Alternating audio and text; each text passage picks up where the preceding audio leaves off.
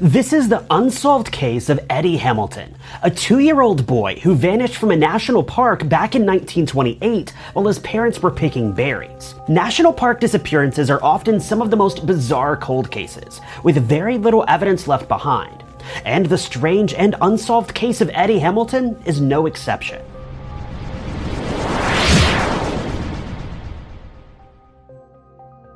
Mr. and Mrs. Freeman Hamilton were berry pickers. They did this to earn a living, not just for fun like you and I may do. By all means, both of them were incredibly hard workers. As pretty much everyone will tell you, picking berries is not an easy task, and these two did it virtually every day of their lives rain or shine, heat or snow. The young couple had two children Eddie, who was two years old, and his sister Elizabeth, who was a little bit older at about 10. Eddie was described by his sister as being quite large for his age, and was also quite lively. He was always up to something, and he was a difficult child to keep tabs on. With this in mind, it almost becomes understandable how the child could have gone missing in the woods, but this idea is quickly squashed when you realize how tight of a grip the Hamiltons had on their children. Their kids were their number one priority, and they were never allowed to leave their parents' sight without being with one or the other parents. This makes it all the more strange how on July 6, 1928, Eddie would vanish without a trace, even though both of his parents were nearby. The family had been visiting White Bear Hills with another young family. They'd visited this area to pick berries during the warm summer months, and both families had quite a bit of experience. White Bear Hills was located in Elrose, Saskatchewan, in Canada, with a population of just a few hundred people at the time. It was around noon when this missing person case truly began. The Hamilton family and the Smith family had been in their cars having lunch and cooling off a bit before getting back to work. Mrs. Hamilton recalled that Eddie had eaten a particularly heavy lunch that day, so she was wondering and probably secretly hoping they would fall asleep so that the rest of the family could pick berries in peace. However, quite the opposite happened. As soon as their lunch break was over, Miss Hamilton and Mrs. Smith, along with Elizabeth, began their trek a short distance away to pick berries from a bush that they spotted in the distance.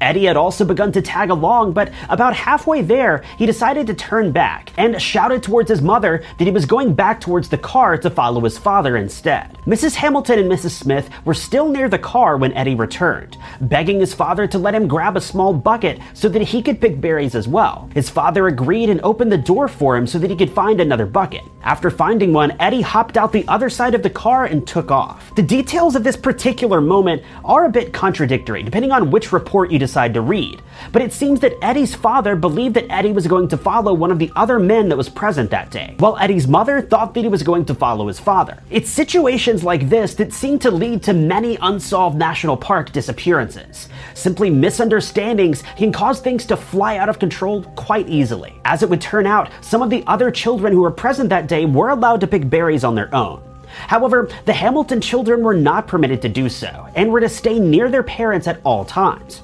However, Eddie doesn't seem to have obeyed this rule, and as soon as he exited the car with his bucket, he ran off on his own, and his father had no idea. It was about 15 minutes later when Mrs. Hamilton realized that her son was now a missing person. She shouted across the area towards Mr. Hamilton and asked if Eddie was with them. He responded that he hadn't seen Eddie since lunch, adding that he thought he'd followed one of the other men into the brush.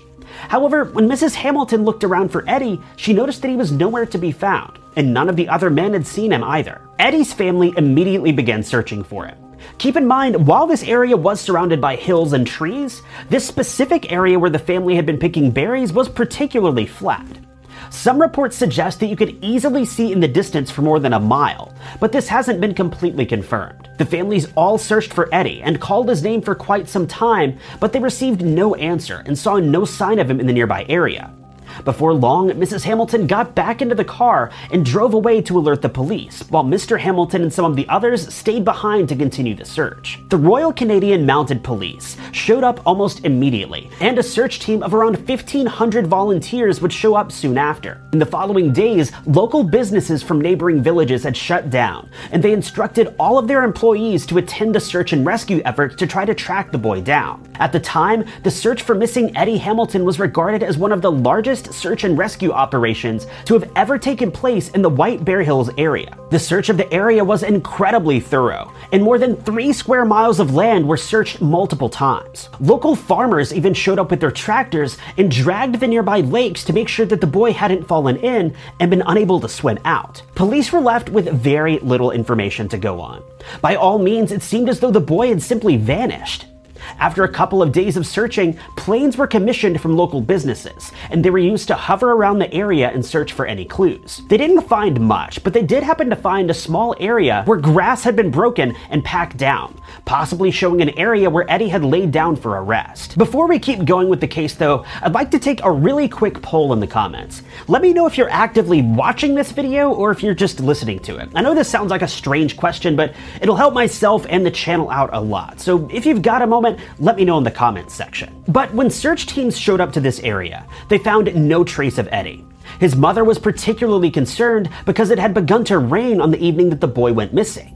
However, police say that they were unconcerned with this, as he was a big enough child that he'd be able to survive the rain without any difficulty.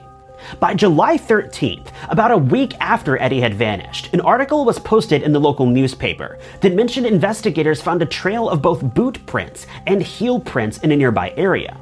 The prints were investigated, but police had no idea who they may have belonged to or why they would have been there in the first place. As far as the two families knew, they were the only ones in the area on the day that Eddie went missing. The search for young Eddie would last more than three months, with hundreds upon hundreds of people doing their best to find the missing child.